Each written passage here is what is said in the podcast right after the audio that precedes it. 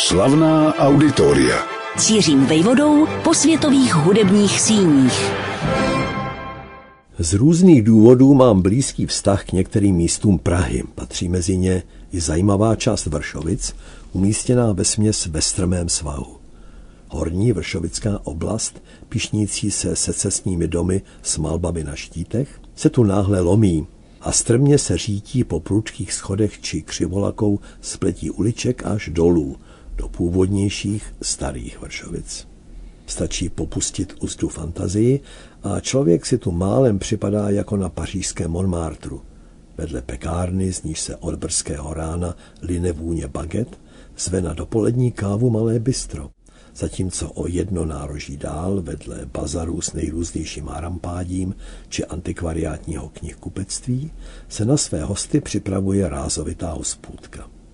Zaparkovat se tu dá stěží, tím spíše vhodné se toulat touto částí metropole pěšky, nasát její vůni, oproti zběsilému centru či novým sídlištím příjemně sousedskou, uvolněnou, tolerantní k výstřelkům, prostě cool. Některé z ulic jsou tu pojmenovány podle názvů různých států či města, tak se z Kodaňské můžete spustit dolů Norskou až na nároží Holandské, kde se z přehršle bytových, či jak se dříve říkávalo, činžovních domů, vyloupil jeden šikovně renovovaný a zasvěcený kultuře. Jmenuje se Vzlet a nachází se na pomyslné ose mezi dvěma kostely, tvořícími spolu se stadionem Bohemians a s nedalekým nádražím dominantu Vršovic. Oba stojí za pozornost. Barokní svatý Mikuláš z roku sedmnáct set čtyři, vzniklý na zbytcích svatostánku staršího o tři sta let, vévodí vršovickému náměstí s blízkými Havlíčkovými sady. A v působivém kontrastu se o kus dál na náměstí Svatopluka Čecha vypíná svou štíhlou věží kostel svatého Václava, dílo architekta Josefa Kočára z konce dvacátých let dvacátého století, po právu považované za jednu z nejzdařilejších ukázek funkcionalismu, nejenom v hlavním městě, ale i v rámci celé naší země. Jakoby se bělostná, pocitově odlehčená budova, zvaná Vzlet, mezi kostely doopravdy vznášela a zvala dovnitř nejen na posezení v kavárně během dne, ale především na kulturní události pořádané vesměs ve večerních časech. Patří k nim projekt, kvůli němuž má tento prostor své oprávněné místo i v našem cyklu o světových auditoriích. Tak velkolepému pojmenování by se jistě Vzlet, působící lehce alternativně, bránil. Domov tu ovšem našel jeden z nejlepších barokních souborů Evropy, neli světa. Collegium sedmnáct set čtyři a Collegium Vocale Václava Luxe. Kalendář roku dva tisíce dvacet jedna zamířil k datu třetího září, když se ve vršovickém kulturním centru Vzlet uskutečnil zahajovací koncert souborů Collegium sedmnáct set čtyři a Collegium Vocale pod taktovkou Václava Luxe. Podle jedné z kantát Georga Friedricha Händla odvodil také svůj slavnostní název Gloria. Nabídl rovněž Bachovo moteto či Zelenkova Responsoria. Cestu k této chvíli ovšem lemoval docela dlouhý sled událostí. Snadno se také mohlo přihodit, že budova už dávno nemusela stát a místo ní by se zde tyčil developerský projekt s byty za nehorázné ceny. Příběh se odvíjel od roku devatenáct set dvacet jedna. Tehdy se obec Sokolská ve Vršovicích rozhodla, že na pozemku věnovaném místní radnicí postaví kino.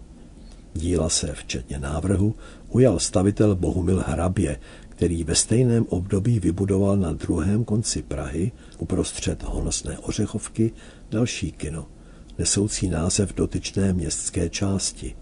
Dlouho provozu schopné, nyní však smutně opuštěné. Kinu Vzlet se dařilo do roku devatenáct set šedesát devět, neboli téměř půl století, během něhož se svět měnil tak, že mnohé z této relativně nedávné minulosti je nám stěží pochopitelné. I proto oceňuji, že na chodníku před nynějším Vzletem je umístěno několik panelů se vzpomínkami místních obyvatel. Díky tomuto defilé orální historie se budova hlásí k místu, ve kterém působí, což je zároveň sympatické i cenné. Nejenže jak na jednom z panelů připomíná starousedlík se zelenobílou krví neboli zapřisáhlý fanoušek Bohemians, bývalo naproti stadionu kluziště. Když vzniklo kino Vzlet, topilo se v něm americkými kamny a sladkost přezdívaná mejdlíčko stála v sousední cukrárně dvacetník. Poloviční částka se v domě vybaveném výtahem platila za jedno svezení.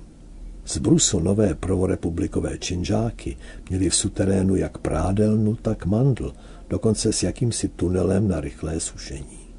Pak přišla padesátá léta. Jak uvádí další vzpomínka umístěná před kulturním centrem Vzlet, tou dobou kolem stále ještě popojížděli poštovní koníčci, jmenovali se Fialinka a Pepíček. Když kočí zastavil u telefonní budky, aby si zavolal, koně si jakoby udiveně prohlíželi budovatelské plakáty, jimž byla budka oblepena. To vše je dávno pryč. Novodobý příběh budovy na nároží ulic Holandské a Norské se začal odvíjet koncem šedesátých let minulého století. Tehdy se už provoz kina, které místnímu Sokolu odebral po roce devatenáct set čtyřicet osm stát, musel kvůli zanedbanému stavu v sále i v předsálí zastavit.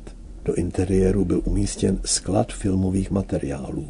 Že tu někdy zazní barokní hudba, nemohl tušit ani nejodvážnější vizionář.